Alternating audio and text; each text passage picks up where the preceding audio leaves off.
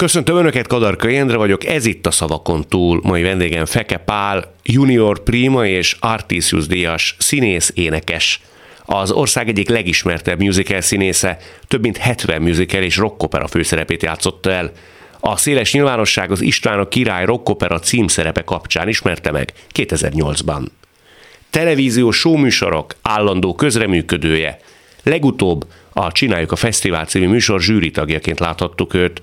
Számos vidéki színház mellett a Budapesti Operett Színház, a Madács Színház és a József Attila Színház vendégművésze. Mint ahogy azt már megszokhatták. Kérem szépen!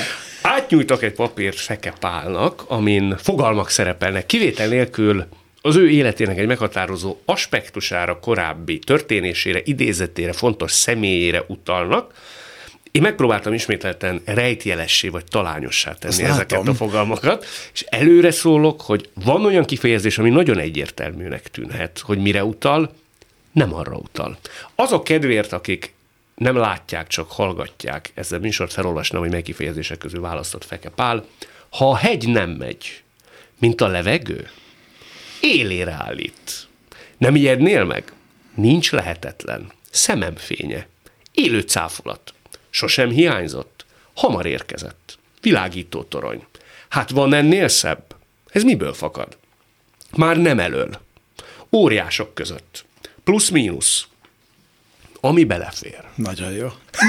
Mindig eddig néztem, ahogy mindenki ilyenkor megpróbál három másodpercet vágni az agy, hogy vajon mi, miről szól. Nem lehet megfejteni. Szóval a legjobb, ha talányosan, ami úgy szimpatikus, arra ráböksz. De Igen? amelyiket szeretnéd, figyelj, sorba is mehetünk, ami neked tetszik. Legyen az első. Most annyira megtetszett ez, hogy, ha, hogy a hegy, ha nem megy. Ha a hegy nem megy. Ez a társulatra utal, nevezetesen Hoppá. arra a vetélkedőre. Azt én néztem, és szerintem sokan emlékeznek rá, és akkor te már azért egy neves vagy nevesebb musical színész voltál. És azon gondolkodtam, hogy neked le kellett adnod az egóból, hogy elmenj egy ilyen vetélkedőbe. Annak volt kockázata. Fú, hát figyelj, de csak, csak le kellett adni. Gyakorlatilag egy, egy, ez egy, az életem legnagyobb döntése és pillanata volt. Szóval 2008-ban a Magyar Televízió régi épületében, a Székházban, ott a Szabadság téren egyszer csak jött egy helyzet, amikor, amikor kiderült, hogy a, az István a király jubileumi, 25 éves jubileumára ugye készül egy televíziós show, amiben ismert és nem ismert emberek, vagy olyanok, akik egyáltalán nincsenek a színház környékén sem, jelentkezhetnek és elnyerhetik majd a, a darabnak, a rockoperának a főszerepeit. És és ott, ott, ott egy döntést kellett hozni, tehát ott nem volt mese, ott el kellett dönteni, hogy most én vagy folytatom azt a megszokott, biztos, stabil kis életemet, ami addig volt. Kis életedet? Tehát nem olyan volt, mint amit te a tehetséget formátumod alapján magadnak szántál volna? A nagy közönség nem ismert, és azt, ezt nem lehet elhazudni szerintem egy előadónak, egy művész léleknek, nevezzünk most engem így, hogy ne, nem akarok ilyen nagyobb szavakat használni, hogy, hogy meg akarja mutatni magát a nagyvilágnak, hogy itt vagyok, ez vagyok én, én ezt tudom. Ez téged frusztrált akkor? Nem, nem, de, de, de azért nyilván erre vágytam, hogy a nagy közönség. Ugye a televízió volt akkor is, és ma is az egyetlen olyan felület, ma már egyébként nem így van, de az, az, az a felület, ahol a, a, az egész országnak meg tudtad mutatni, hogy kérem szépen, én ezt tudom, én ez vagyok.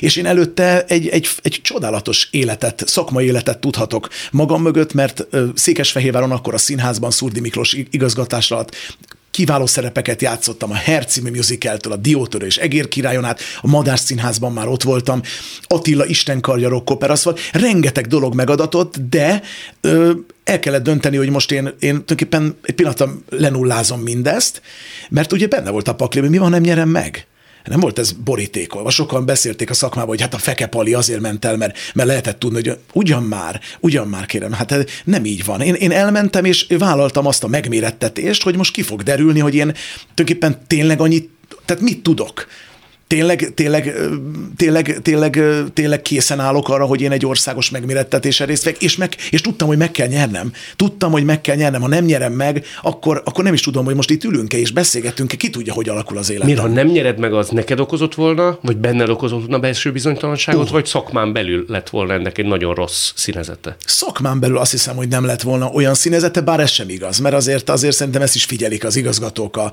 a döntő emberek. Azért azért fontos, hogy, hogy egy ilyen helyzetben esetben a fekepali győztese jön ki, vagy egyszerűen kikullogott valahol. És, és, és, tulajdonképpen bennem az egy óriási törés lett volna. Tehát én egy annyira, nekem mindig nagyon fontos volt abban a korszakban még aztán kiváltképpen a, a, az, hogy megfeleljek, a megfelelési kényszer. Kifelé? Mindenfelé, a kollégák felé, a család felé, a barátok felé, mutatni azt, hogy bizonyítani azt, hogy, hogy, hogy én ezt, én ezt ugye látjátok, hogy én, a, én ezt tiszta szívből csinálom, ugye látjátok, hogy mennyire elhivatott vagyok. Annak idején emlékszem, hogy a Molnár Laci, akinek egy, aki nagyon fontos pillanat volt az életemben, a musical színház a 2000-es évek elején, most ezt úgy mondtam, mint egy ilyen nagy, nagy öreg róka, de, de, de hát tényleg végül is akkor így kezdődött. Ő mondta azt nekem, amikor a próbákon is belehaltam a, a Jézus ez a szupersztár csináltuk, és látta, hogy mindjárt megdöglök, annyira tolom a dalokat, annyira erővel, lélekkel, szívvel, de, de közben torokkal is, fizikailag is elfáradtam, és mondta, hogy Pali, ne a kolleg, nem, nem itt kell most bizonyítani a kollégáknak.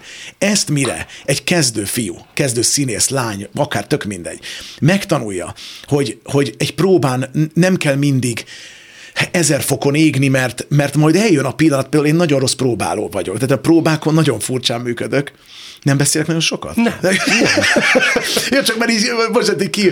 Tehát, hogy, mert, a, mert a, a, a, a próbákon az elején az ember odatta mindenét a dologba. És, és én nagyon furcsán próbálok, én nagyon nem vagyok jó az elején. Tehát én bemegyek a próbaterembe, jön a palika a kis x-lábbal, kicsit föl vagyok úgy öltöz, nem tudom, tehát úgy nem, nem, nem vagyok képes arra, hogy megtoljam, de amikor jön a főpróba időszak, amikor jön a jelmez, amikor fölkapcsolják a, a világítást, akkor viszont mindent beleadok, és, és teljesen elhivatott vagyok, és, és ezt most csak arra hoztam, azt kérdezted ugye, hogy, hogy mennyire akartam, miért, kell, miért kellett megfelelni, vagy belehaltam volna abba, hogyha a társulat nem sikerül. Igen, mert fiatalon az ember bizonyítani akar a kollégáknak, mindenkinek bizonyítani akar, és nekem akkor ez egy nagyon nagy megmérettetés volt, és ha, ha már így én átfogóan beszélgetünk, akkor én végtelen hálás vagyok a, a Rosta Mária producer asszonynak, akinek egyébként is a legtöbbet köszönhetem a pályán, aki az egyetlen olyan külföldi ö, producer, aki, aki, aki mint hogy a nagyvilágban ezt, ezt, ezt csinálják, meg tudja csinálni Magyarországon. Számtalan helyzetben ő fogta a kezemet és hitt bennem. Mikor például? Mindig. Mindig, akár nagyon súnyan össze tudtunk veszni. Ő egy nagyon kemény asszony. Nagyon kemény asszony. Nagyon kemény asszony, de minden mögött én ismerem őt, és én tudom, hogy mennyi érzelem van. De és kiabálásig? Velem? Velem nagyon csúnya. Nagyon-nagyon komoly. Persze, persze. De ez emberi vagy szakmai egyet nem értés volt? Hmm, nekünk volt egy nagyon ö, érdekes, nagyon mély emberi, és most is van egyébként még egy nagyon mély emberi kapcsolatunk, ami, ami a szakmaisággal mindig így kézen fogva járt, és ő is egy nagyon vehemens ember, én is egyébként az vagyok, ma meg már talán még inkább az vagyok, vagy jobban kimondom azt, amit igazán érzek. Az ember 20 évesen még keresgéli, hogy merre van az irány, mi az irány, mit lehet, mit nem lehet. Ma már az ember picit bátrabb, kicsit többet megengedhet magának az ember is. Szóval Mari, a Marinak Rostam Mária producer asszonynak én, én nagyon hálás vagyok, ő, ő rengeteget. Te mertél vissza kiabálni, vagy feleselni? Hmm, nem, nem, merni nem mertem, de volt, amikor egyszerűen muszáj volt valahogy me- kiállnom magamért, vagy egy, egy helyzetben ö, ö, azt mondani, hogy na álljunk már meg egy pillanatra, de hozzáteszem, hogy mai napig a legmélyebb és legkomolyabb a kapcsolatunk. Ilyen konfliktus helyzet esetén te az a típus vagy, aki két órával később, én igen, két órával később vesz egy nagy levegőt rá, hogy mekkora írtóztató nagy hólyag volt, és akkor fölemeli a telefont, és elnézést kér, avagy várja azt, hogy a lábai elé járuljanak. Olyanok is tudunk lenni szerintem. Én az utóbbi vagyok inkább. Nem is az, hogy a lábai elé eljáruljanak, nagyon rossz alkat vagyok ilyen szempontból lelkileg, ezt édesapámtól örököltem, nagyon makacs vagyok, nagyon nehezen engedek, nagyon, nagyon nehezen bocsátok meg. Nagyon sok barátságom múlt el az évek alatt. Abból. Nagyon sok? Nagyon sok, igen, igen. Több, nem nagyon sok, de mondjuk azt mondom, hogy ha, ha volt mondjuk 5-6-7 komoly barátságom, abból ma már csak egy-kettő van meg. Ez, ez természetesen szerintem az élet vele járója, hogy annyit változunk és alakulunk, hogy ezek a barát, én mint szoktam mondani, a barátság olyan, mint a szerelem. Azért dolgozni kell, azért tenni kell. Az nem úgy van, hogy, hogy csak úgy van, ő az öreg, ő a legjobb barátom, az örök barátom, és mit teszel érte? Fölveszed a telefont? A Nagysanyi barátom nagyon jót mondott egyébként, akivel mai napig a legmélyebb a, a kapcsolatom, azt hiszem. Én rengeteget segít nekem, ha lelki kérdés van, ha bármi van, és az, ő, ő mondta azt, hogy Palcsi, nem feltétlen a bajban ismerszik meg a barát, hanem az örömben. Tud-e valaki örülni a te sikerednek? Tud-e valaki örülni annak, hogy te, te mész föl azon a bizonyos láthatatlan lépcsőn, és lépkedsz fölt? Tud-e igazán örülni? Mert a bajban ott van, azt mondja, ó, persze, hát fölhívom beteg. De, de tud-e örülni neked, amikor fölépíted a házadat, amikor, amikor csinálsz egy irodát, amikor, amikor létrehozol valamit? Tud-e örülni egyszerűen csak egy sikernek? Én a Sanyinak például, na most, na, hova, nézd meg, el, elkanyarodunk itt mindenfelé, de például a Sanyi az, akinek a, a világon a legjobban örülök. Sose voltam így típus. Soha az életemben. Mindent lehet rám mondani, de azt, hogy, hogy én, én, én bárkitől sajnáltam volna a sikerét, talán azért is van, mert mindent megkaptam a pályámon. Tehát én egy boldog emberként ülök itt veled szembe a szakmai életem szempontjából, mert, mert minden olyan dolgot megkaptam a, ettől a hivatástól, amire én gyerekkoromban vágytam. A sikert, a szerepek minőségét, a nagyságrendi helyeket, ahol játszhatok, mindent. És, de, de, de hát azért nagyon fontos az, hogy legyen az ember mellett például egy, egy ilyen őszinte kritikus, mint a Sanyika például. Aki azért megmondja a rosszat is. Ne, hogyne, hogyne, sőt, ő nagyon komolyan megmondja. Szakmailag? Nekem. Szakmailag is megmondja, emberileg is megmondja. Ha van egy, van egy kérdés bennem, akkor, akkor ő, ő, ő odaáll, beleáll, és szerintem ez a barátság egyik alapja, hogy, hogy így meg tudjuk mondani a másiknak, hogy figyelj, én ezt csinál, én ezt gondolom, és sok, van olyan barátságom, ami pedig egyszerűen a rengeteg lett a tabu amikor már nem tudsz beszélni semmiről. De mi miatt? Megváltoztak a kapcsolataink, megváltoztak a, mi magunk megváltoztunk, a körülményeink, ö, egyszerűen az értékrendünk el, el, elcsúszott. És, De és azt, azt mondod, bocsánat, hogy azért te makacs vagy. Édesapától örökölve, te azért ilyen összvérként nehezen bocsátasz meg. Nehezen, nagyon. De mivel lehet téged igazán megbántani? Az igazságtalansággal. Amikor azt érzem, hogy, hogy, hogy ennek semmilyen való, tehát hogy, hogy, hogy nekem az apám azt tanította, hogyha én nekem hoznak egy demizson bort, így mondta, akkor te is vigyél kisfiam egy demizson bort. Én így nőttem föl. Ha én otthon tudok inni egy jó minőségű bort, akkor én a barátomnak is azt adok.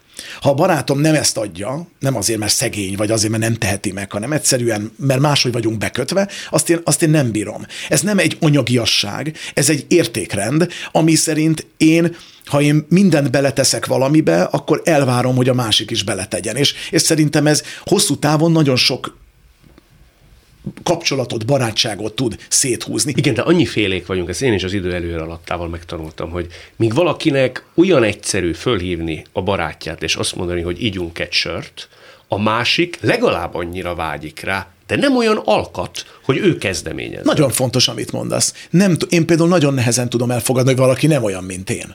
És ezt be kell látnom. Ez nagyon fontos, amit mondasz. Én például abszolút ilyen vagyok, hogy egyszerűen nem tudom, nem értem, amikor, amikor ő miért nem lelkesed. Én egy nagyon lelkesedő ember, megőritek mindenkit. Én egy ilyen, ö, hogy mondjam, ö, tehát, hogy valamit, bármi is legyen az, de nekem az tetszik, én az, az nekem 1500 fokon tetszik. Tehát, ha egy ételről is beszélünk, leülök, és szépen van kihozva, én bemegyek a séfhez, és megköszönöm, és azt mondom, hogy köszönöm szépen, mert, mert egyszerűen kijön belőlem, de mindent ilyen szenvedéllyel csinálok, én egyszer ilyen vagyok, én nem, ez nem egy, ne, ne, érdekes pedig se anyukám, se apukám nem ilyen. Tehát apukám egy nagyon zárkozott, abszolút konzervatív, pasas volt, Isten nyugasztalja, már 8-9 éve ő már nincs közöttünk, de, de édesanyám is egy visszafogott anyukám, anyukámmal a konfliktusaim gyerekkorom óta abból vannak, hogy anyu, örülsz? Még viszek neki egy, egy virágot, hogy örülsz? Kisfiam, köszönöm, tudod, én nem tudok úgy örülni. Nem olyan látványosan. Hát nem olyan látványosan, én látványosan örülök. De érdekes ez is, mert ott az ilyenekben látványosan örülök, amúgy meg ilyen zárkózott vagyok. Tehát egy nagyon ambivalens dolog ez, amit, ami... ami Miben vagy zárkózott? Például nagyon szeretem a csillogást, nagyon szeretem, amikor szól a taps, és ott állhatok a színpad közepén, és, és, és a közönség azt a szeretetet, amit ad, az, az, az egy őrület, tehát ezért kezdtem el ezzel foglalkozni, ezért lett ez a hivatásom, hogy, hogy így megtapsoljanak, és mondják, ú, Pali, nagyon rosszul is viseltem a kritikákat mindig. De téged kritizáltak, nem nagyon Hát azért, de hogy nem, azért, ami a színi kritikusok annak idején, amikor elkezdtem, azért soha nem emeltek igazán ki engem. De mi volt a bajuk veled? Hát kezdjük az, hogy a musical, mint olyan, talán erről egyetlen egyszer már beszélgettünk még a Madás Színház időszakában.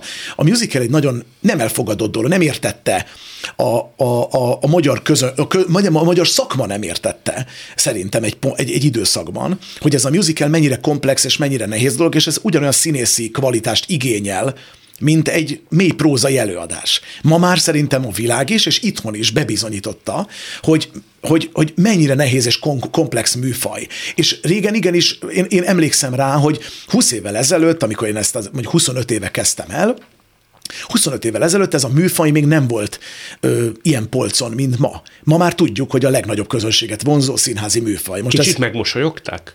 Megmosolyogták, egyem a szívét, jól énekel, de hát nem színész. Ugye mentek ezek rám is, rám is, de biztos volt igazság is benne. Én nem jártam színművészeti főiskolára, én minden, amit tanultam, vagy amit tudok, azt a színpadon tanulhattam meg. Te figyelj, vannak, te vannak teljesen igen. Hát, Végig veszed. Válasszunk is egy másikat, mert tényleg az van, hogy... Na jó, jó de bocsánat, csak ez, az, ez az, egyet, ez az egyet, hogy, hogy, hogy most várjál, mi, mi volt? Na most maga, saját magamat zavartam meg. az, hogy igen, hogy, hogy, nekem igen, hogy, hogy például én, én mindent mesterektől, rendezőktől ö, tanulhattam meg a színpadon. Ez egy ajándék, ha belegondolunk. De én. szerinted egy értőszem azt észreveszi téged nézve színészként, hogy neked nincs ilyesfokú keretrendszerbe ágyazott oktatási rendszerben résztvevő Szerint... tudásanyagod? Tehát e... magyarul látszik az rajtad, hogy te nem vagy egyetemet végzett színész? Figyelj, nagyon sok mindent meg lehetett volna annak idején ott a, a színművészetén mondjuk biztosan tanulni. Nem tudom, nem jártam oda. Nem tudom, hogy milyen. Nem is felvételiztem. Nem is felvételiztem, mert amikor én én, én 18 éves koromban bekerültem egy ilyen véráramba. A Gornagy Mária színitanodának volt a, szín, a, a fiatalok színháza, amit a Szurdi Mikiék, Gornagy Máriák vezettek, és én ott egy castingon bekerültem egy kis prózai szerepbe, és olyan sok minden jött az életembe már akkor, 1999-ben, 98-ban, hogy én ebből kezdtem élni volt 3000 forint a gázsim, nem tudom, és, és én ebből kezdtem élni, és döntéshelyzetbe kerültem, hogy én most elmegyek, és az iskola padban kvázi megtanulom ezt a mesterséget, vagy azt mondom, ugye akkor a főiskola mellett három évig nem lehetett dolgozni színházban, ami teljesen érthető egyébként, koncentrálja arra, és tanuld meg a szakmát. De én akkor hoztam egy döntést, hogy ha én megeng- megtehetem, és a, a, a szerencsém oda löki elém ezeket a lehetőségeket, hogy én mesterektől, rendezőktől tanulhatom meg ezt, akkor én ezt választom. A kérdésedre válaszolva, nem tudom, hogy ez látszik-e, én azt gondolom, hogy ez a hivatás, ez feltétlen nem tanulható, tehát ha van egy ős ösztön, személyiség, egy, egy, tehát a nagyjaink azért szerintem ezt nem, a, nem, a, nem, egy, nem egy tanulhatóság alapján sajátították el ezt a, ezt, a, ezt a szakmát, ezt a hivatást. De belső bizonytalanság vagy kétség nem is volt magaddal kapcsolatban pont emiatt? Csak azért kérdezem ezt is rugózok rajta, mert több olyan igen jeles prózai színész kollégád van, akivel ha beszélgetek, szinte mindig utal rá, igen, már Jászai Mari Díjas vagyok, már ilyen kitüntetésem van, itt játszom, de hát engem nem vettek fel a főiskolára. Képzeld el, nekem ebből is soha nem volt ilyen lelki traumám, vagy hogy mondjam, tehát én soha az életemben egyszer sem gondolkoztam, hogy ú, a fenébe én miért nem jártam oda. Nem is felvételiztem. Tehát mondom, annyira máshogy alakult. Amikor felvételizhettem volna, akkor én havonta játszottam mondjuk 15 előadást. Most annál nagyobb ajándék mi kell egy egy pályakezdőnek, mint hogy a színpadon a tapsot fogadhatja, és szeretik a kollégái. Én mindig azt mondom, hogy én amire legbüszkébb vagyok, és azt gondolom, hogy ez, ez a hosszú távúságnak az egyik titka, hogy, hogy lehet bárki bármilyen tehetséges. Ha nem szeretnek vele együtt dolgozni, akkor megette a fene. Ez itt továbbra is a szavakon túl, Fekepállal. Nekem az a véleményem, és így dolgozom a saját irodámban is ilyen formán, hogy lehet bárki bármilyen tehetséges, ha nem tudunk, ha nem, nem tartom őt emberileg is egy olyan minőségű, értékes valakinek, akivel én szívesen dolgozom együtt, akkor inkább nem őt választom. Vagy az... nagy képüsködik, úgy érted? Nagy képüsködik. Akár, igen, de nem feltétlen ilyenre gondolok, hanem egyszerűen Akár, akár, igen. És van most is olyan, amikor már a másik oldalon vagyok, például akkor van olyan helyzet, amikor nekem döntést kell hozni, és volt olyan, akiben nagyon nagyot csalódtam, színpadi partnerként egy fantasztikus előadónak, művésznek tartom, és aztán, amikor elkezdünk beszélgetni arról, én, mint felkérő vagy producer, hogy figyelj, mit szólnál ehhez a dologhoz, akkor olyan hang nem, olyan stílus van, amit én nem, akkor nem. Jó, hogy lekezelő, vagy magas lovon ül. Igen, igen, és én azt gondolom, hogy a hosszú távúságban ez nem, nem fér bele. Azok a művészek, akiket, akikkel te itt ülsz, és mai napig a pályán vannak, azoknál mindegyiknél ez a balansz, ez nagyon szépen megvan.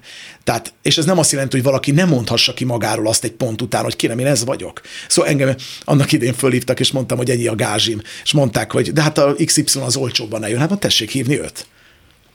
Tehát egy pont után az embernek ki kell állni magáért. Én például ebbe azt hiszem, hogy ha így önmagamat tükröt tartok magam elé, akkor ebbe például igyekszem erős Nem lenni. volt ez mindig így? Gondolom. Képzeld, mindig így volt. Mindig így volt? Képzeld, amikor, amikor három forintot akartak adni, én, én ötöt kértem, és lett négy. És ez mindig így volt. Ebbe, ebbe valahogy mindig megpróbáltam kiállni azért, azért mi önmagunk egy brand vagyunk.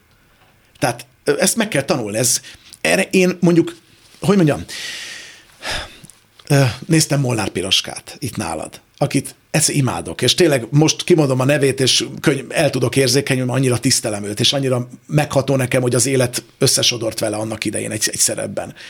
És ő egy, egy igazi színésznő egy érzékeny, egy, egy, egy, egy fantasztikus művész. Én nem vagyok ilyen. Én nem, nem, nem vele nem vagyok egy, tehát nem súlyozni egymáshoz képest. De mi hanem a különbség kettőtök? Az, hogy engem ez, ez nagyon-nagyon fontos nekem ez a hivatás, nagyon szeretek színpadon lenni, de legalább annyira szeretek nem a színpadon lenni. Jó, Le- hogy ő nála életre halálra van, ez ő, a fajta ő, művészet. Ő igazi színésznő, uh-huh. aki, aki, aki, ne, aki, be, aki, be, aki kimond egy abetűt, és el, elolvadsz a tehetségtől, és, és, és, és neki ez az élete. Nekem is az életem, de az életem ketté ágazik, mert engem mindig érdekelt, amikor én a fiatalok színházába 18 évesen bekerültem, már miközben énekeltem a szerepet, a háttérben a füstgéppel én füstöltem be a színpadot, ő megörültek tőlem a kollégáim, hogy Palika, hagyd már abba, ne fújj annyi füstöt, engem akkor is imádtam a, a szenikát, a színpadot, a díszleteket, a világítást, beledumáltam a hangosításba. Megtanultam, hogy hogy kell a hangmérnököt kvázi instruálni és megkérni, hiszen egy zenész színész a hangmérnök kezében van. Lehetsz te akármilyen jó énekes, ha nem jó a hangmérnök, akkor egy kalap trutyi az egész. Ha nem jó a, ha jó a díszlet, de nem jó a világítás tervező, mit ér az egész? Ha nem jó a és ez így össze, ez egy csapatmunka a színház. Na most én fogalmam nincs, hogy hogy, hogy, hogy kerültem ide. Tudtam, hogy ez lesz őket, hogy leülök veled, és annak ide is egyszer volt egy ilyen élményem veled, hogy mondasz egy dolgot, és utána így beszél, hogy, hogy kinyílt a csap. Nem baj, én csak örülök neki. Na jó. Válaszunk egy másik témát, Válaszunk. csak hogy 20 perc után egy másik témába is belefogjuk. Betartsuk a, a rendet. Igen. Jó. Azt mondja, hogy most ez is igen, az ember gondolkozik, hogy vajon mit, mire gondolhat. Legyen az, hogy óriások között. Mintha én választottam volna. Ez az igazi nagyokra és formátumokra érvényes, és céloztam volna, például Homan Péterre, hm. akivel te nem állhattál egy színpadon, de neked ő volt, így olvasmány élményeink alapján az igazi nagy bölény ahogy így kiejtem a nevét, még úgy meg is illetődsz egy picit. Fú, nagyon megilletődök. Képzeld el, hogy amikor elkezdtem a, a, a, a bár komolyabban ezen a pályán lenni, akkor, akkor mindig az volt az álmom, akkor ment nem is tudom, mi volt a névsor, valamilyen műsor ment a tévében, amiben nagy színészekhez jöttek, vagy színészekhez jöttek meglepetés vendégek. Igen. És emlékszem, hogy azon fantáziáltam, hogy Istenem, mi lenne, hogyha egyszer én, én lennék a vendég, és a Hauman Pétert jönne meglepetés. Azt hittem, hogy te lehess a homonnak a meglepetés vendége. Az se lett volna az, se le, az, már, az már következő szint lett volna, Igen. ha engem hívnak oda.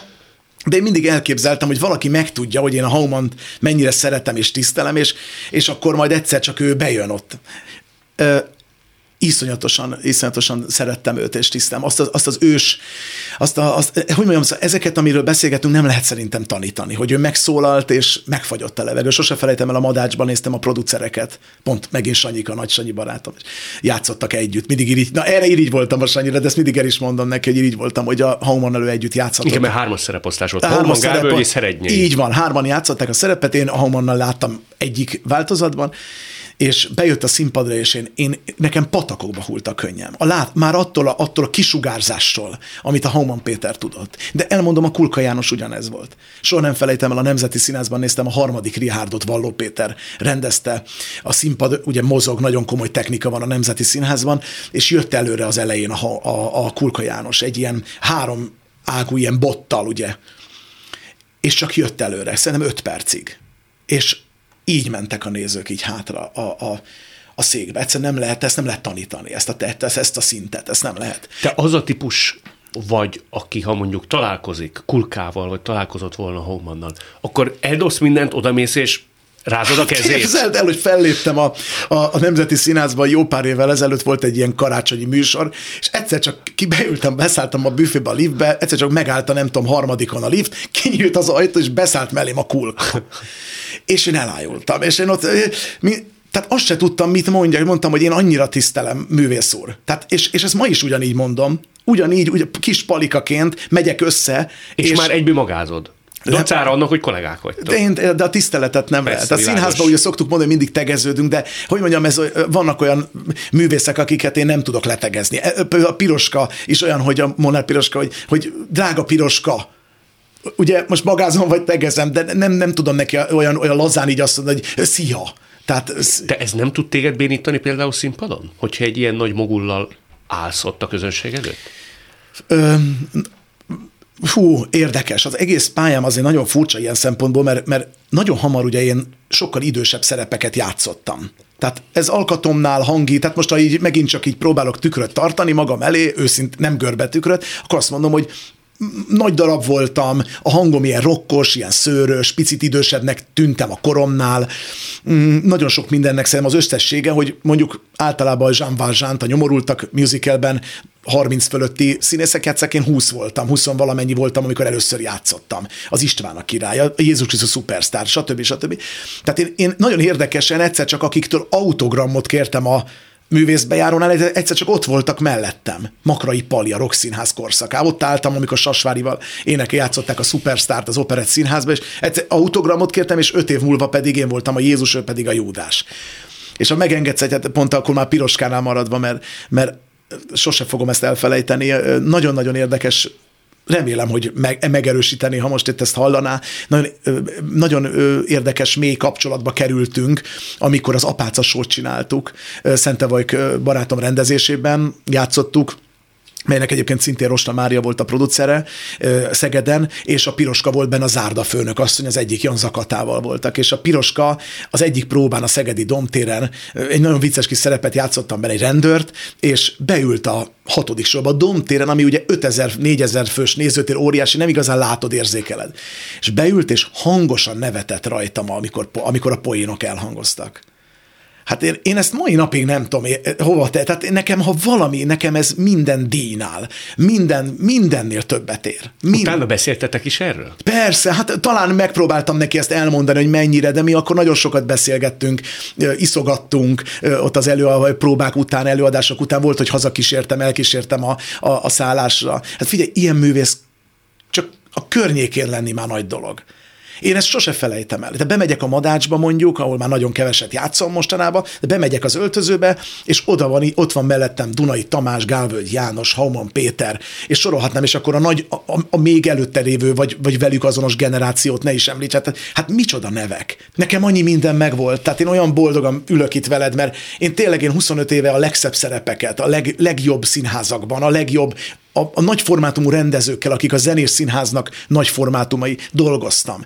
Mi a francról beszéljek? Én boldog vagyok, és büszke vagyok erre, és igazándiból megvolt. Tehát én most nem elbocs, nem akarok ö, kivonni. Azért ne búcsúzzunk még a Miért nem, te pályától. most nem mondanám, hogy ezzel, befejeztem. ezzel befejeztem. Nem, nem fejezem be, de, de, de hogy mondjam, ha most, ha most már a másik felét kell csinálni ennek, akkor azt örömmel csinálom, és egyáltalán nem hiányzik az, hogy, hogy mindig színpadon álljak. A másik fel a producerség és igen, igen, mert igen. hogy te most már egy produkciós irodát üzemeltetsz. Igen. Ez lett volna az egyik téma, ez az élére állt, de hát akkor mintha kihúztad volna. Akkor legyen az élére állt. legyen az élére állt.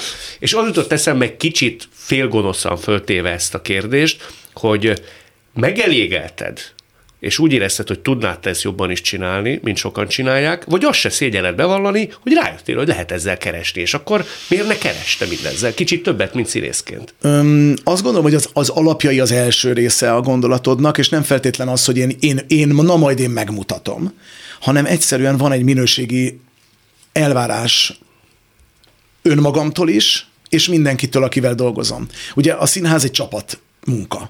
Minden egyes részének, alkotó elemének a díszítőtől, a tervezőkig, a művészeken át, a táncosokig, a zenékartól, a zenei vezetőig mindenkinek a legjobbnak kell lenni. És én nagyon büszke vagyok arra, hogy a, a négy éve megalapított produkciós cégben olyan olyan alkotókkal, olyan társakkal dolgozom együtt, akiket én, én, ez egy szubjektív műfaj, szoktam mondani, a sportolónak föllövik a pisztolyt, a végén befutott, senki nem kérdezheti meg, hogy most, most ő nyert? Hát tessék már meg, ő.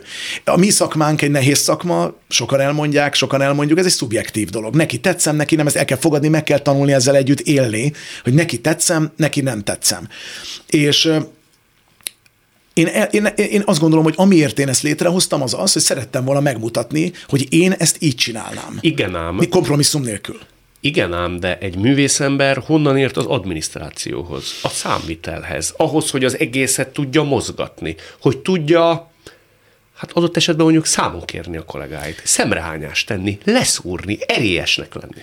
Öm, én, én, én ezt igyekeztem megtanulni. Tehát én, én most is nagyon sokat járok külföldre, színházat nézek. Hát hallom, jársz Londonba, Broadway-n, megnézed, merre tart a világ ebben a műfajban. kötelező. Hát kötelező. Hát ez olyan, mint hogyha valaki, egy, egy szívsebész nem tartaná a ritmust a, a világ technológiai fejlődésével. Hát hogyan, hogy miről beszélgető? Lehet, hogy a legjobb orvos egy bizonyos szintig meg fogja csinálni, de hát közben megy a kor, és amit eddig mondjuk egy négy órás műtéten, na most úgy csak, mint a értenék hozzá, de négy órás műtéten csinált, az lehet, hogy ma másfél óra alatt megvan, mert a technológia, tehát meg kell tanulnia.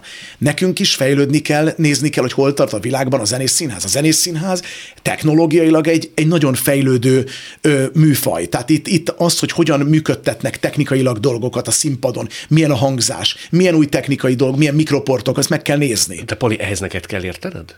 Én azt gondolom, hogy mindenhez kell értenem. Nem három-négy olyan embert kell magad mellé venni, aki ennek a tudora, és akkor megbízol bennük. A legjobb ember van mellettem, például hangmérnök, sound designer, a Mohai Gyuri, akit a legjobb hangmérnöknek tartok az országban, az egyik legjobb hangmérnöknek tartok az országban, de ettől még tudnom kell vele beszélni, hogy én mit szeretnék. Mégiscsak én ülök a, annak a szekérnek ott a tetején, és fogom a, a tökéletes ö, lovakat, ha úgy tetszik. Bocsánat, én nagyon sok olyan zenés rendezővel dolgoztam a pályámon, akik azt se tudják, hogy mi az az intelligens lámpa. Aki azt se tudja, hogy mi az a hézer és a füstgép közötti különbség.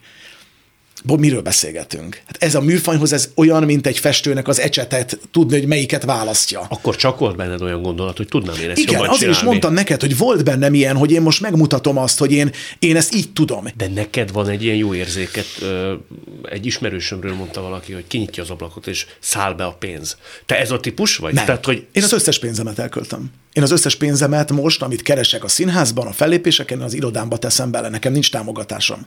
Én ezt mind, én egy, egy non-profit KFT vagyok, én, én minden egyes dolgot a saját önerőből hozok létre. És erre nagyon büszke vagyok. de akkor mégiscsak jól tudod forgatni a pénzt. Tehát van ehhez érzéke. Maradjunk annyiban, hogy nagyon szerencsés vagyok, mert nagyon sok jó munkát vállalhatok el, amiből keresek annyi pénzt, hogy beleforgathassam az iroda működésébe, és ma már az iroda is természetesen elkezdett működni. De ennek volt üzleti kockázata, ha jól Hát sejtem. ennek, figyelj, én mo- mondom neked, de nekem a bankszámlámon nem volt sok pénz. Én, én minden egyes filléremet, amit kerestem itt-ott a tévében, a színházban, én azt, én azt beletettem a produkcióba. Attól nem féltél, hogy befutcsoltok, bármi lehet, tehát egy Covid óta bármi előfordulhat, és onnantól kezdve akkor mi lesz Palcsival? Én, ö, Palcsi, ez aranyos, én hiszek, a, én hiszek a minőség erejében. Tehát én, nekem nagyon sokan mondták, hogy most miért, miért hozod ide ezt a nagy technikát? Miért hozol egy hmm. lámpát? Hát Pa- Pali, normális vagy? Hát ezt meg lehet így is csinálni. Mondom, de nem én. Mondom, nem én, engem nem érdekel. En- Mindenki tudja rajtam, kö- körülöttem, hogy engem nem az érdekel, hogy sok pénzt keressek vele, az is érdekel. Tehát én egy üzleti szempontból is, az is érdekel, hogy üzletileg a dolog rentábilis legyen és működtethető. De az érdekel leginkább, hogy amit magamtól elvárok, és elvártam 25 éven át mindenkitől, magam körül, azt a minőségi környezetet én most megadjam. Magyarul én ezt addig csinálom, ameddig én ezt ilyen minőségben csinálhatom, engem ez ne, akkor elmegyek péknek szoktam mondani, imádom a túros buktát, reggel nem szeretek kelni, de, de, de nagyon, Meghalnál, ha nem mehetnél színpad közelébe. valószínűleg igen. Ez itt továbbra is a szavakon túl, fekepállal. Válaszunk kérek egy másik Igen. kifejezést. Legyen a nincs lehetetlen. A nincs lehetetlen, az a kis palikára vonatkozik, igen. aki ö, vasalóval teremtett füstöt otthon, csak hogy azt az illúziót keltse, hogy színházasdit játszik, celofánból csinált mikrofont, Pontosan. jött Erzsi néni a szomszédból, anyu, apu, nagymama, leültette őket, és, és színházasdit játszott. Hogy olyan elhivatottság lehetett ebbe a fiúba, ami szinte példátlan. Én én nagyon hálás vagyok a gyerekkoromért, ilyen formán. Rengeteg dolgot dolgozok föl szerintem, ami most jön elő, viszonyokról, helyzetekről, például az édesapámmal való kapcsolatról. De mire gondolsz? Arra, hogy ö, apám egy nagyon érzé, nem érzéketlen, bocsánat, ez nem jó szó, az érzelmeit nem, ki, nem, nem tudja kimutatni típus Szikárabb. volt. Szikár egy, egy, egy nagyon régi vágású manus, a család is ilyen volt, mint ott, ott a macska rúgja meg volt a legcsúnyább szó. Én annál a macska rúgja meget is, ha használtam, akkor úgy nézett rám az apám, hogy azt ne tud meg, tehát ott nem álltam meg a lábamon. De nagy szigor volt? Nagy szigor. Apukám részéről igen, anyukám próbált ezt kompenzálni, és akkor ebből jött az anyukám vaj szeretete, ami meg a legcsodálatosabb, tehát ő, a, most is én ezt az ölelgetős dolgot, ami vagyok a, a családommal, azt én onnan hozom, hogy anyukám ilyen volt. Az apukám, nagyon sok mindent kellett azt gondolom felfognom, hogy az apukám, én nem bírtam apámnak ezt a nagyon keménységét. Rám nem jó hatással volt ez. Hogy hatott rád? Dunai gyerek vagyok, és volt egy például egy helyzet, amikor a Dunába én kajakoztam kis, kiskoromban, már akkor is ducik, ducika kezdtem lenni, még a kispalika nem, de amikor már a színházat csináltam, akkor már azért igen, és apukám tíz éves koromban körülbelül lementünk a Dunára, és ott nagyon nagy a sodrása a Dunának, ott ez a nagy gödön, göd, gödalson volt a nyaralónk, gyönyörű évek egyébként, meg szép emlékek, miután édesanyám tanítónéni volt, ezért a nyarakat ott töltöttük. És lementünk a Dunán, és én beborultam a kajakkal és üvöltöttem apámnak a Duna közepén, hogy apa, apu, gyere könyörgöm, mentsél meg, és nem jött. Ki tudsz úszni, kisfiam? Szülői döntés. Melyik a jó? Érzékelem, hogy az én gyerekem érzelmileg nem erre vágyik, hanem oda kell mennem, meg kell fognom, mert minden gyerek más, minden gyerek, mindannyian mások vagyunk, más, más húz ki minket valamiből. Van, akit az erő és a keménység, van, akit az érzelmek. Én érzelmek vagyok. Velem, velem keménykedni, aki akart, az, annak vége volt. Nem azért, hanem azért, mert ha mellém áll például az autó, úton egy autós, és nyom egy nagy gázt, akkor én lelassítok. Én nem vagyok versenyző, én gyűlölök versenyezni, nem is tudom, nem tudom, nem, nem tudom fölfogni, hogy mit jelent, nem értem, nem, nincs bennem ez a versenyszellem, hogy én le fogom győzni, bennem ez totál hiányzik, az akarat csak a színház látott talán, hogy az, a színházról így beszélek, de minden más, egyáltalán nem vagyok ilyen, egy kis izé vagyok, aki ezeket úgy megúszza, és nem tudom. És az apám, bocsánat, csak befejezem, nem jött be értem. És nekem ez mai napig egy traumám, hogy az apám nem mentett engem ki, pedig ő azt gondolt, hogy az a jót tesz, hogy a kis palikát, aki kicsit tutyimutyi, nem túl kemény fiú, hanem olyan a kis izé, majd ő kiúszik magától a Dunából. Hát, hogy megtanul egy életre. Hogy megtanulom egy hogy életre. a saját hajadnál Így van, de, de nekem ez néz meg, most nem ezt ért el vele, Isten nyugosztalja drága apámat, hanem azt ért el, hogy én erről most úgy beszélek, hogy nekem ez egy nagyon mély pont és nem tudod megmagyarázni, hogy miért lehetett volna egy másik gyereknek ez egy örök tanulság, és egy egész életre útra való, hogy nézd meg, ezt az élethelyzetből te ki tudsz jönni így vagy úgy. Mit mondott ő erre később, amikor gondolom ezzel szembesített? Azt, hogy kisfiam, meg kicsit meg kell keményedni, és én tudtam, hogy te ki tudsz úszni. Mondom, apu, lehet, hogy te tudtad, hogy ki tudok úszni, megkapta ezt tőlem felnőttként is. Konfliktus volt, én bele üvöltöztünk egymással, és beleálltam, hogy apukám, én ezzel nem értek egyet, és rengeteg ilyen apa-fia harc volt, sose engedte, hogy én egy kicsit olyan férfi vég váljak, és, és, és azt mondjam, hogy már pedig én ezt így fogom, mindig, mindig le voltam így egy picit így, így nyomva, vagy nem tudom. Ezt nekem meg kell tanulni egyébként kezelni, és ilyen szempontból ez egy, ez egy érdekes történet. Hogy érted, hogy le voltál nyomba? Mibe voltál te korlátozva, amit egyébként szerettél volna? Apám nem tudta elfogadni, hogy belőlem nem egy, egy racionális szakmát választó, hét, hétköznapi, ez most nem rossz pejoratív értem, hanem e, egy normális szakmával rendelkező valaki lesz, aki sportol, aki izmos, aki, aki kemény. Én nem voltam sportos, nem voltam kemény, nem voltam izmos, egy, egy művészlelkű valaki voltam, aki a gőzölős vasalót elkértem az anyámtól, hogy, hogy így fújjam magamra, mert imádtam, hogy jön a füst, és imádtam, hogy megy a fény, és celofánból van a mikrofon. Én ez voltam. És én azt gondolom, hogy egy szülőnek ez a legnagyobb feladata. Fölmérni azt, hogy az a gyerek, akit ő nevel, ez egy nagyon nehéz dolog. Ez nem, ez egy félreértés, rohadtul nem tudom én se egy csomószor a saját életemben, de ettől még próbálkozom, és például nekem ezek itt vannak, ezek a példák. Anyukám édes máza, apukám végletek keménysége, apám sose simogatta meg az arcomat. Nem, nem, így, nem, így nem ez volt a szeretet nyelve. Mi Én, volt az ő szeretet nyelve? Hogy bravo kisfiam. De ezt mondta? É, persze, azt mondta. Jött és büszke volt a színházra, persze. De bravo kisfiam. Én arra vágytam, hogy a, ölej meg, és, és mondd, hogy büszke vagyok rád. Roha. Mert ilyen vagyok én most, amit látsz rajtam, ez a, veheme, ez a vehemenség, ez a szenvedélyem viszi így, mert, mert ez imádom, amit csinál. Imádom, hogy most itt ülhetek és beszélgetek veled. Én azt imádom, amit csinálok, mert különben akkor nem kell csinálni. Na mindegy, az apám nem ilyen volt. De ma már nem tudsz kellően nagyvonalú lenni, és azért én sokat hallom saját generációmmal beszélgetve, hogy a szüleink generációja egész máshogy volt szocializálva ott még az ő gyerekkorukban ez a fajta szeretet kifejezés, ez olyan példátlan volt, pláne aztán vidéken. Tehát ők azt adják tovább, amit tanultak, vagy ahogy ők nevelkedtek. A mi generációnkban van az, hogy a fiatalabbakkal, a gyerekeinkkel már egész máshogy tudunk beszélgetni. Messze menőkig igazat, igazat mondasz, és azt mondod, ami, ami van. Csak ettől még, mint ahogy a színházról arról beszéltünk, hogy kimegyek Londonba, és megnézem, hogy hol tart a technik, és fejlődök, szerintem nekünk generációknak fejlődnie kell. És ezekből oké, hogy ilyen példát láttunk, de nézd meg, én például lehet, hogy sokszor belesek én is ugyanabba, ugyanabba, mert ez egy érdekes dolog, ugye, hogy azt mondja a pszichológia, hogy akinek mondjuk alkoholista volt a, a, a, az egyik szüleje, abból sokszor tud alkoholista lenni. Tehát Vagy nem, abstinens. Ez hát a igen, igen. Van. Tehát nagyon érdekes nem ez a dolog, hogy hogy igen. alakul ez.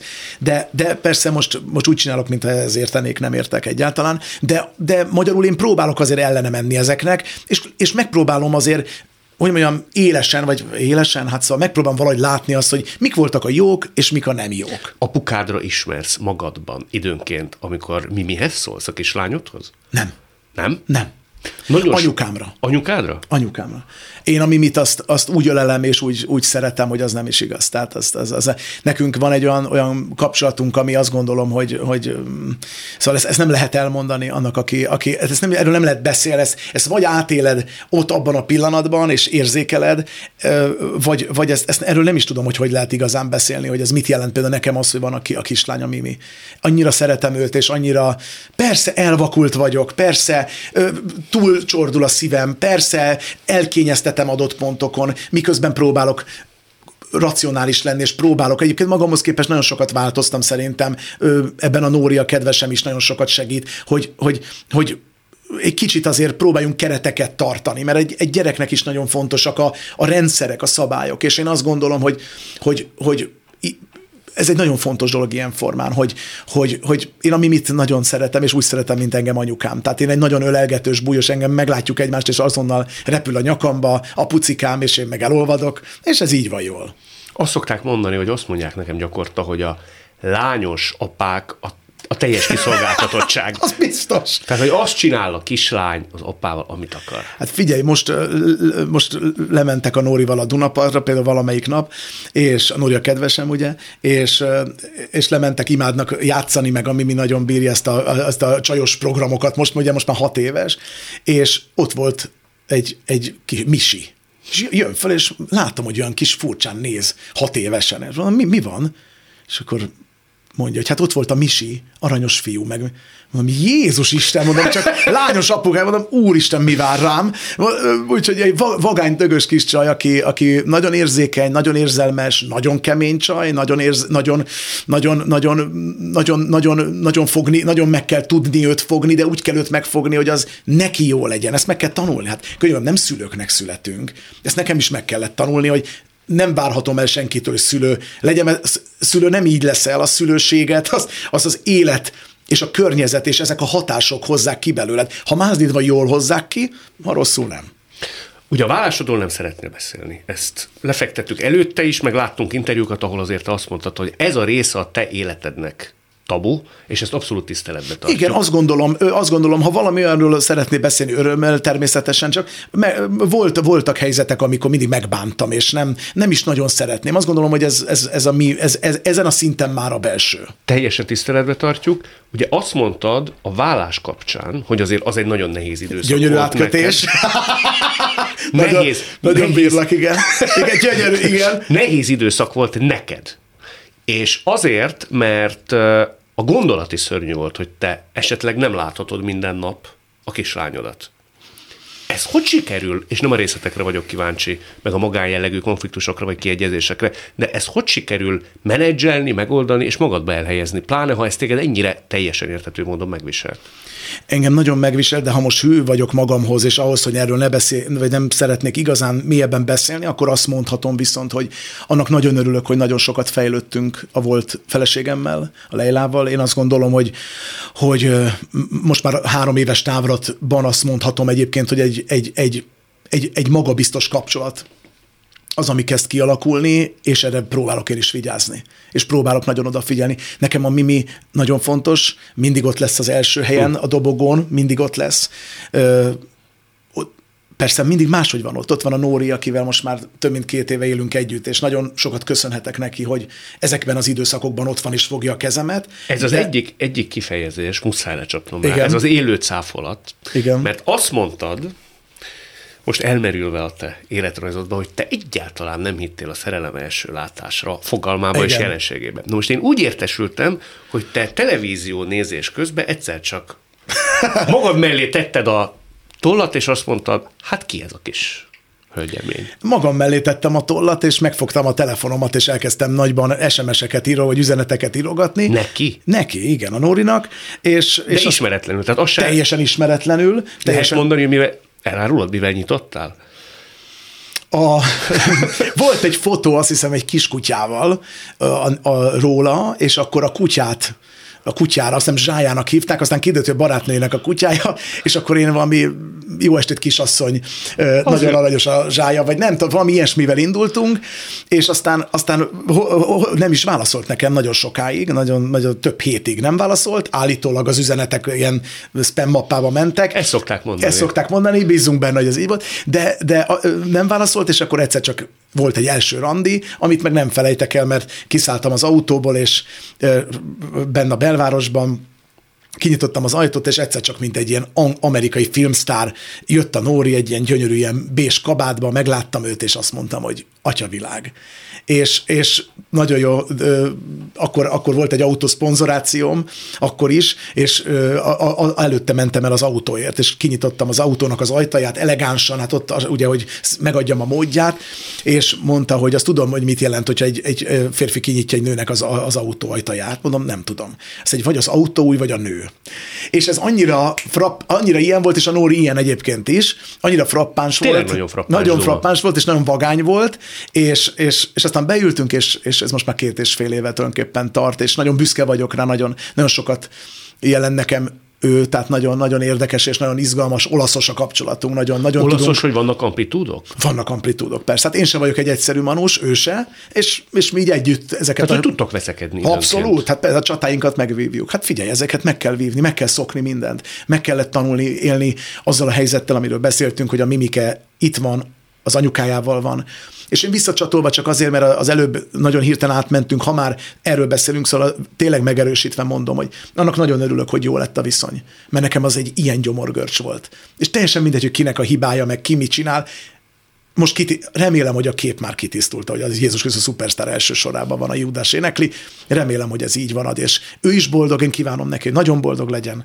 Én is remélem, hogy ő is ezt kívánja nekem, és egy kölcsönös tisztelet elvisz minket odáig, hogy majd a mimike ballagásán ott álljunk, és büszkék legyünk rá. Válasszunk kérlek egy másik kifejezést. Jaj, de jó. Na mit válasszak? Azt mondja, hogy ö, igen, azt mondja, hogy már nem elől, ez még nem volt, ugye? Hát a már nem elől, az egy nyilatkozatodra utal, mi szerint te pontosan tudod azt, hogy a musical azért a fiatalok műfaja. És tettél ebben semmilyen igen. célzatosság, egykorúak Ilyen vagyunk. még nem éreztem magam egy pillanat alatt, igen. És hogy időnként már eszedbe jut, hogy húsz év múlva vajon az első sorba fogsz-e állni, már csak a musical irodalom szerkezetéből fakadóan is. Gondolkodsz te azon, hogy milyen érzés az, és azt mondta egyszer, talán névvel is elmesélettem, mert hogy kamerák előtt beszélgettünk erről, Kern András, hogy nagyon nem jó dolog, amikor elmúlik a főszerepség. Nem tudom, Kern Andrásnak tisztelem, becsülöm őt, nem tudom, hogy, hogy, hogy ő ezt, ez nyilván mindannyian más típusok vagyunk. Erre utaltam a beszélgetésünk elején, amikor a Piroskáról beszélgettünk, hogy, hogy, hogy, hogy ő egy igazi színésznő, akinek, aki, akinek ez az útja egyértelműen én most, ha megkérdezel engem erről, és talán már sok utalást tettem, vagy sok mindenről beszéltünk itt az elmúlt időben, én nem félek ettől hogy én nem elől fogok állni. Én most is van, hogy már nem állok feltétlen elő, bár az is igaz, ez nem igaz, mert a mert amiket játszom, amilyen darabokban vagyok, azokban előállok, és főszerepet játszom. Én azt gondolom, hogy megtaláltam az utamat ebben a produceri és létrehozói vonalban. És ezt a producer szót is szívesen használom, de igazán tényleg egy, én ebbe, a, a, talán úgy nevezném inkább magamat, mint ebben az alkotói dologban, a létrehozói dologban. Tudod, mint gondolkodtam, hogy az a fiú, aki nagyon kicsiként ott a füstgéppel, vagy pontosabban a vasalóval játszott, és rendezte a saját kis színházát, az tulajdonképpen így 40 éves korára ugyanazt csinálja, csak nagyba. Én, én, én azt hiszem, hogy azt hiszem ez a legszebb dolog, amit most mondasz. Én, én azt csinálom. És én most is bemegyek a tokajban a színpadra, és a füstgépet picit arrébb állítom. És Hogyha nem oda fújja a füstöt. És ez így van jól. Nagyon köszönöm, hogy láttunk. Köszönöm hallottunk. a meghívást. Boldog vagyok, hogy itt voltam. Ez volt a mai szavakon túl Fekepállal. A műsort nem csak hallgathatják, de végig is nézhetik. Iménti beszélgetésünk hamarosan már látható lesz YouTube csatornámon is. A mai adás létrejöttében köszönöm Leocki Miriam, Rózsehegyi Gábor és Lantos Dániel segítségét. Találkozzunk jövő szombaton és vasárnap itt, a Klubrádióban. Viszont hallásra!